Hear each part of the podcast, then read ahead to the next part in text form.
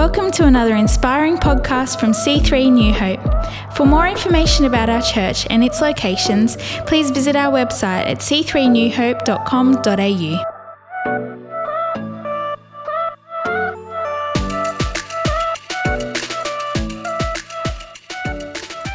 Well, hello everybody. It is so good to be with you here today. My name is Dan, if we have not already met. I am so pumped that I have the opportunity to be able to share an encouragement with you here today.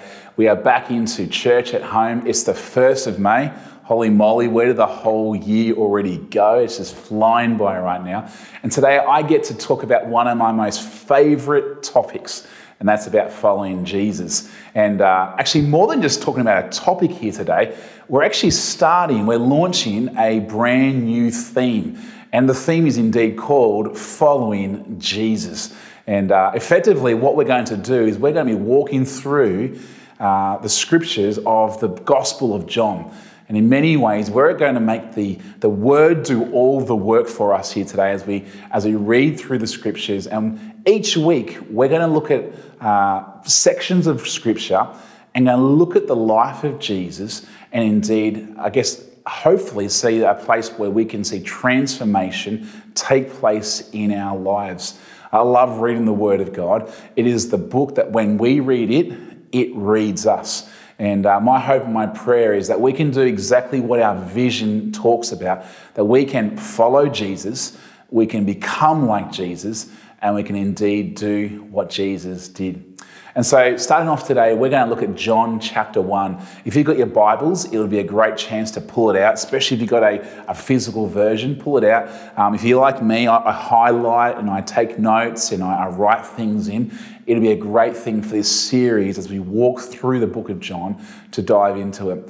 During the week, we're going to put out posts um, via social media with key verses. But each week, it'd even be a great thing for you and your family to sit down and perhaps read, commit to reading the chapter of what's going to be coming up uh, that we're going to discuss in the service. Uh, for that particular Sunday. And so we're going to have a great time. But before we do anything else, why don't we just jump into uh, John chapter 1 and I'm going to start in verse 35 here this morning. And to give a bit of context to what's taking place, this is effectively the start of the movement of Christianity that we now know. This is Jesus has come, he's been baptized by John the Baptist, and he's now in this place where he's about to call the very first disciples, the disciples that will then go and follow him for the next uh, three years of ministry. And so let's look at the word here this morning. Uh, it says, the following day, John, again, this is John the Baptist. Um, John was kind of the guy at the time. John was the guy that, if he had Instagram in those days, he would have been trending. He would have been mega followed. When it came to when he spoke, everyone was listening. And so John was the person that was placed on earth in many ways to point people to Jesus. And uh, my hope and my prayer is that we will indeed be a church, we'll be families, we'll be individuals just like John that would indeed point people to Jesus. And that was what John, John was doing. And he says he was again standing by with two of his disciples. So to be have disciples, that would imply that John was a rabbi, and a rabbi was a teacher of the time. And rabbis had two things: they had disciples, that was people that would follow him, that would become like him, and they do what he would do. But then, secondly, he had a yoke. And the yoke was the teaching, the yoke was the way of life, it was the interpretation of scriptures that he would go and actually then share with the people around him. And his disciples indeed walk literally in the dust of his feet, meaning that they would become just like his disciple. So John was, was standing by with two of his disciples, and as Jesus walked by, John makes a statement that's so profound. And it's a huge statement because you got to understand that in the context of the time, the Jews were waiting for a savior. The Jews knew that for a long time, through the prophecies of all the Old Testament, that there was a savior of the world that was going to be coming. And that would be known as the Lamb of God. And that lamb was not known as the lamb that was sacrificed in the temples, but indeed the lamb that was slain, the lamb that was, was talked about at the time of the Passover when the Israelites had, uh, were leaving Egypt. And the Passover was obviously about the, the blood was shed and that the Savior of the world indeed saved the Israelites during this time. And so John, he comes and says and declares his words, Look, and remember, he's really well known, he's really popular. And so when he spoke, people listened, said, Look, there is the Lamb of God. This is the guy you've been waiting for. He's not just another prophet, he's not just another guy that's going to sound good. He is indeed the King of Kings, the Lord of Lords. He's the Savior of the world. He is the Lamb of God, John describes. And says, when John's two disciples heard this, it says that they followed him straight away. And again, in this series of following him, I want us to understand what contextually, when this was written, what it actually meant to follow him. Because when we understand the context, I actually think it can help us as people who are living in 2022 now, that we can actually find ourselves following Jesus just like it was originally intended. And if you give me a little bit of a, a, chance here this morning, I want to go a bit nerdy on you guys. I want to go a bit of understanding of what it truly meant to follow Jesus. Now, here's the thing. When you were, when you were young, living up as a, growing up as a, a Jewish child, uh, you would go along to uh, basically the equivalent of a, Jew, uh, a Jewish primary school. And this Jewish primary school was called the Bet Sefer. Now, the Bet Sefer was a place where you would go and fall in love with the Torah. As a, as a young one growing up throughout the times, uh, it was common for, for Jewish parents to teach the ways of the Torah, to encourage them not just to, to know them, but to actually love the Torah, which was the first five books of the Bible. And you were raised to know, understand, and love the Torah. But again, when you came to the age of five or six, a bit similar to what we have here today in our world, where kids would then go to primary school, the kids would go to, to this place called the Bet Sefer. And the Bet Sefer literally means the house of the book, the house of the book. And this is where the Jewish children would learn the Torah in a greater way. They would learn and discover the first five books of the Bible even more. And here's the thing that when they would walk into a classroom, what would happen is that the teacher of, this, of the, of the Bet Sefer, they would dip their uh, child's finger into honey. And then, as the child would actually then lick the honey, these words were spoken over them and says, May the Torah be sweet to your soul, just like this honey. And so the children from a very young age, they had this understanding that this wasn't just religious law. This wasn't just a bunch of do's and don'ts. Rather, this was life giving and this was indeed sweet for them. So, as a six year old, roughly through to the age of 11 or 12, they would go through and they'd literally memorize the whole of the Torah, like the whole of the Torah, not just parts, the whole of the Torah. And uh, if you're anything like me, I've forgotten what I've had for breakfast this morning, let alone trying to memorize all of Leviticus. But they, this is what they did. They, they, they went aside and they wanted to be able to practice the memorization of the whole Torah. It's incredible. And now you get to a point around the age of 12 when you would basically graduate from the Bet Sefer.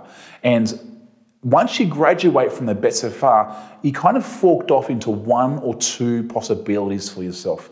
Now, uh, if you were to do really well, you would graduate to what we know to what we know as the Bet Talmud, the Bet Talmud, and uh, we'll talk a little bit about that in a second. But if you didn't happen to be at the peak or the best of the best, if you didn't quite complete your examinations and be able to memorize things very well and have the application and the understanding of others, you wouldn't actually pass with a, a competency in order to go through to the Bet Talmud.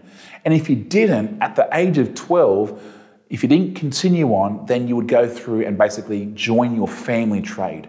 And this is where people like carpenters and fishermen, people that we read about in the Bible, lots of our disciples actually were fishermen what happens is they would then go and join their family trade during that time. But if you won't go to family trade, you'd go through the Bet Talmud. And the Bet Talmud, understand this, um, not every child made it through the Bet Talmud. They wouldn't just memorize the first five books of the Bible, they would go through and memorize the entire Old Testament, word for word.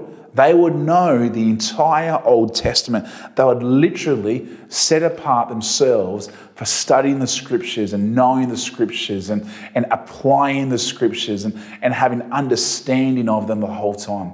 And so this was a dedication from the age of 12 all the way to roughly 16 or 17 years of age, where they would memorize and they would find themselves diving deep into the scriptures. And it was incredible. The Bet Talmud, by chance, actually is known as the house of learning. So it goes from the house of the book to the house of learning. And like I said, they would learn these 39 books off by heart. And here's the next thing if you were good enough then at that stage, what would happen is that once you've completed the, the Bet Talmud, you would then be uh, watched and examined, and uh, a rabbi in the area they would come and they would basically just spend time watching you and, and how your interpretation of the scriptures were about. And then, if and only if if a rabbi came to a place where it says, hey, I would like this person to come and join me, only then would you then be able to become a disciple because the rabbi would come and say, hey, I want you to come and follow me. Follow me. And to follow them would mean that they would leave their homes, they would go and then follow, literally in the dust of their rabbi, and they would go and become just like their rabbi. They would apprentice to their rabbi. And they would know their rabbi intimately, they would know his teachings with the idea of them becoming one day a rabbi. So it was a massive deal for a rabbi to come and say, Hey, I want you to come and follow me. This is what happens in verse 37 when two of John's disciples, they heard that, that, that the uh, Lamb of God was here, so they followed Jesus. I love it. John's not saying, Hey, you don't want to follow me. I, am a good man, but you don't want to follow me. You want to follow Jesus. And, church, in our worlds, we want to do the same thing. We want to be pointing people, just like John the Baptist did, point people to Jesus so they may indeed follow Jesus. Verse 38 says, Jesus looked around and saw them following, and he asks a question to them. He asks the question and says, Hey, what do you want? And he doesn't say, Hey, what do you want as if they've been pests. He asks them, what do they, what do they want? And other translations, says, what are you seeking? And it's a question I ask of us today. As followers of Jesus, what are we seeking? What are we desiring? I've discovered that um, the answer to this question is important because what we are seeking, what we want, is often what we are willing to believe as well. Are we willing to believe that He is the King of Kings, the Lord of Lords? Are we willing to believe that He is indeed the center of our life? Are we willing to believe that He died and rose again for us, that He saved us from our sins? Are we willing to believe? And these are some questions that, Jesus is asking the disciples of time What do you want? And they replied, Rabbi, which means teacher, is where you staying. And it might seem like a bit of a funny question to have asked, Where are you staying? These guys weren't being creeps. They weren't kind of like saying, hey, you know, we want to come and like heckle you, you know. What they were saying is that when they said the words, where you staying, it was actually them saying, we are all in. Because what they were declaring this time is that, hey, we are willing to leave our homes, we are willing to lay down our lives. In the, in the book of Mark, it talks about the fact of what it means to be a follower of Jesus, and talks about how you need to deny yourself. And by them saying, we are willing to be able to go on, where you staying, we are willing, we're wanting to go and basically be your followers now. They'll say, We are all in. And again, church, my hope and prayer is that we can indeed be all in followers of Jesus. All in. Verse 39 says, Come and see. I love this response that Jesus gives. It's a really cool response, actually. And it's a response that we, as we point people to Jesus, I wonder if we can have that in our language as well. That we can indeed have this language of, hey, when we meet somebody who might want to know more about Jesus, but we might not necessarily have all the answers for them. A response and a great response says, hey, why don't you come and see? Why don't you come along to a church at home? Why don't you come along for coffee and we can talk more about it? Why don't you come to one of our Sunday services? Come and see. Allow people to encounter the King of Kings and, the Lord Jesus. It says, Come and see, he said, for it was about four o'clock in the afternoon when they went to be with him to the place where he was staying, and they remained with him for the rest of the day. And even that little bit of scripture there, I, I kind of love it how Jesus had time for these two guys.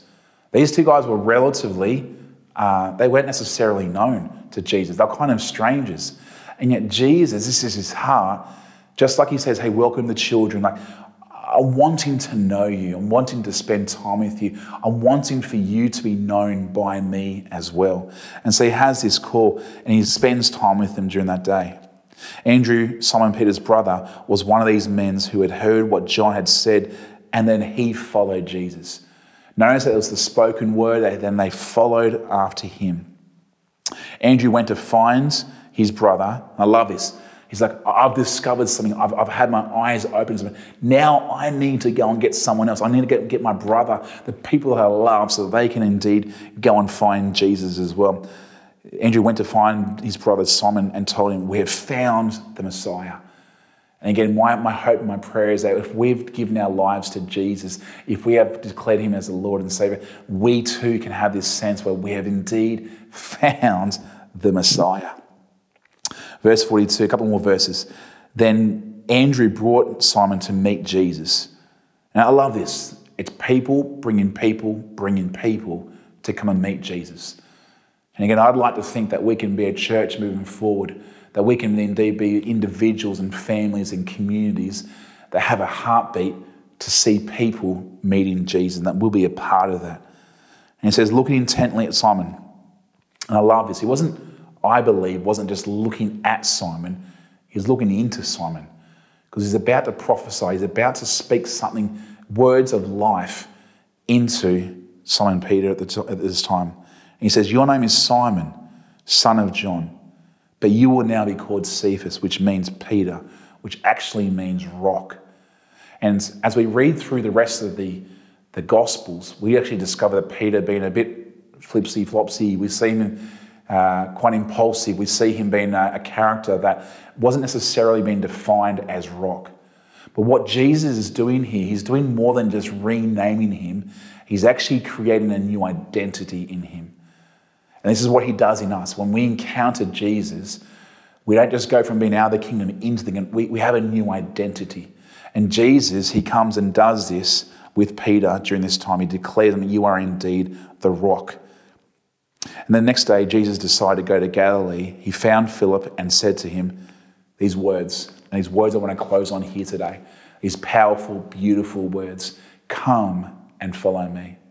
You know, in John 1, this is his invitation come and follow me. If we look at the, one of the very last things that Jesus says, he's, he's died, he's risen again. In chapter 21, we hear about the fact that again he says, Come and follow me. Follow me. This is our invitation, church, to come and follow him. And I love the fact that contextually, originally, only the best of the best could be called disciples of Jesus. But what he does is that he makes a call. He says, Hey, whosoever could call upon my name, they will be saved. They can become disciples. They can become followers of me. And my hope and my prayer, church, is that we'll indeed be a church that has this all in attitude, has this approach that we know that He is indeed the Messiah and that we can also follow Him. Maybe this morning you haven't given your life to Jesus. I want to encourage today, talk with your church at home leader about that. Today can be a day where you can rejoice and respond to this invitation of coming and following Jesus.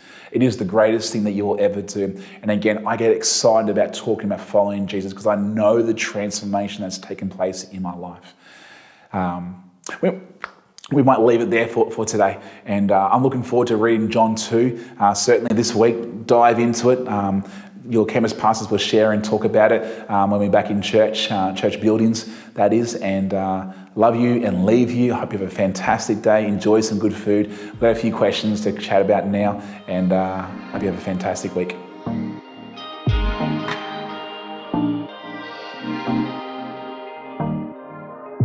We hope you've been encouraged by this message. For more information about C3 New Hope and its locations, visit our website at c3newhope.com.au.